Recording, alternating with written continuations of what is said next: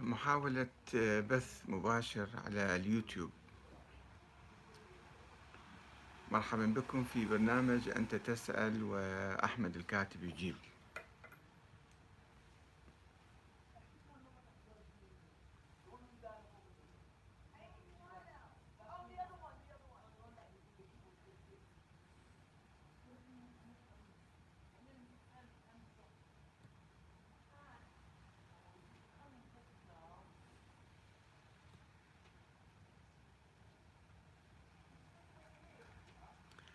السلام عليكم ورحمة الله وبركاته. أهلا وسهلا بكم ومرحبا. محاولة آه، بث مباشر بعد توقف بثنا على الفيسبوك. نحاول تجربة آه، البث على اليوتيوب. والبرنامج مفتوح. أنت تسأل وأحمد الكاتب يجيب.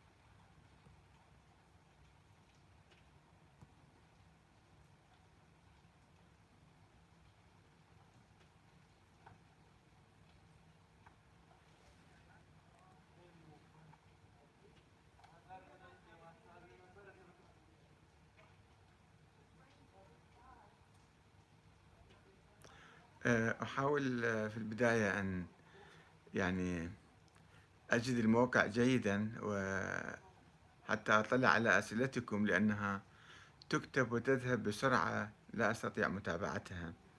اسمحوا لي دقائق حتى آه، يعني نحن نجرب البث هنا الآن على ال على اليوتيوب ولكن كيف نحصل على ال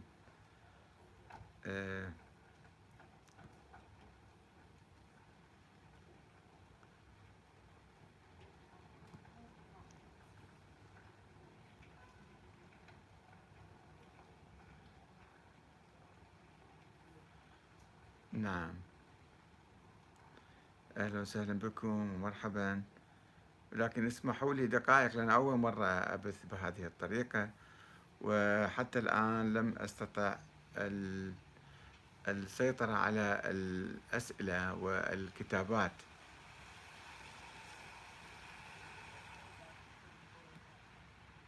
سامحوني إذا أسئلتكم بسرعة يعني تكتب وتذهب. تمحى من الشاشة. ف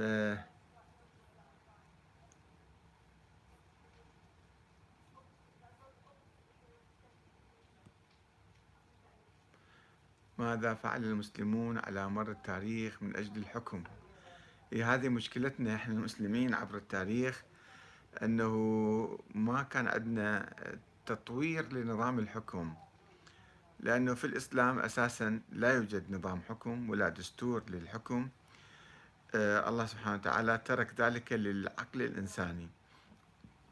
والعقل الإنساني في الجزيرة العربية في تلك الأيام كان أش أقرب وأشبه بالعقل القبلي. فانتخبوا يعني آه، بصورة سريعة وكانت هناك يعني ثغرات في نظام الحكم.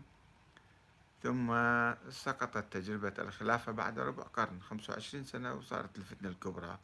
نتيجة انهيار النظام لعدم وجود دستور واضح مفصل من يحكم وكيف يحكم وكذا. واستمرت الحكومات كما تعرفون حكومات وراثية عسكرية عبر التاريخ الإسلامي. آه، آسف لأني لم أستطع أن آه، أتواصل معاكم عبر الأسئلة. إيه، الآن يمكن استطعت الحصول على هذه الصفحة. آه، أسئلة كثيرة متتالية. يعني لو نخلي الأسئلة يعني تهتم حاضرنا ومستقبلنا أكثر ما نهتم في الماضي. مع الأسف كثير من الأخوة يفكرون في في الماضي السحيق يعني ماذا يفيدنا هذا الماضي السحيق بدل ما نفكر اليوم ماذا نفعل؟ أه الأخ اسمحوا لي الأسئلة تأتي وتذهب بسرعة. أحاول أقرأ من الأسفل حتى أستطيع أتابعكم. ما رأيكم في أعداء أهل البيت وأهل البيت أنفسهم؟ يا أخي العزيز هم أهل البيت ما موجودين حاليا ولا يوجد لهم أعداء. فهذا شيء تاريخي وهمي. الآن التاريخ مضى وراحوا الناس سواء كان لهم أعداء ولا ما كانوا أعداء ماذا يهمنا الآن؟ الآن آه، اللي يهمنا أعداء الشعوب. شعوبنا العربية والإسلامية لها أعداء في الداخل والخارج. فلنهتم بهؤلاء الأعداء أكثر ما نهتم في التاريخ أهل البيت. كان منو كان عدوهم وهذا نتخيل طبعا إحنا. ربما كانوا كانوا أصدقائهم إحنا نسميهم أعداء لهم. كانوا ناس متفاعلين معاهم ومتزوجين معاهم وعايشين معاهم. وإحنا نفتكرهم أعداء. ونجي الآن نسب ونشتم وكذا ثم ماذا بعدين؟ وين أهل البيت لا يوجدون حاليا. أه نسألكم أن تدعموا مظاهراتنا في يوم 1 أكتوبر. هي مظاهرات شعبية غير مجيرة باسم جبهة. أخوكم الحاج تامر الربيعي. يعني إحنا نبارك أي عمل شعبي لتغيير الدستور تغيير النظام العراقي من نظام برلماني محاصصي طائفي قومي مفكك وضعيف إلى نظام قوي نظام سياسي. الرئيس فيه ينتخب من كل شعب من دون ما يشترط فيه أن يكون شيعي أو سني بهالمحاصصة هذه. لأن السنة في الحقيقة والأكراد في هذا النظام الراهن يشعرون بأنهم مهمشين أو بأنهم درجة ثانية. لا يستطيعون الحصول على آه، منصب رئاسة الوزراء المنصب الأساسي في البلد.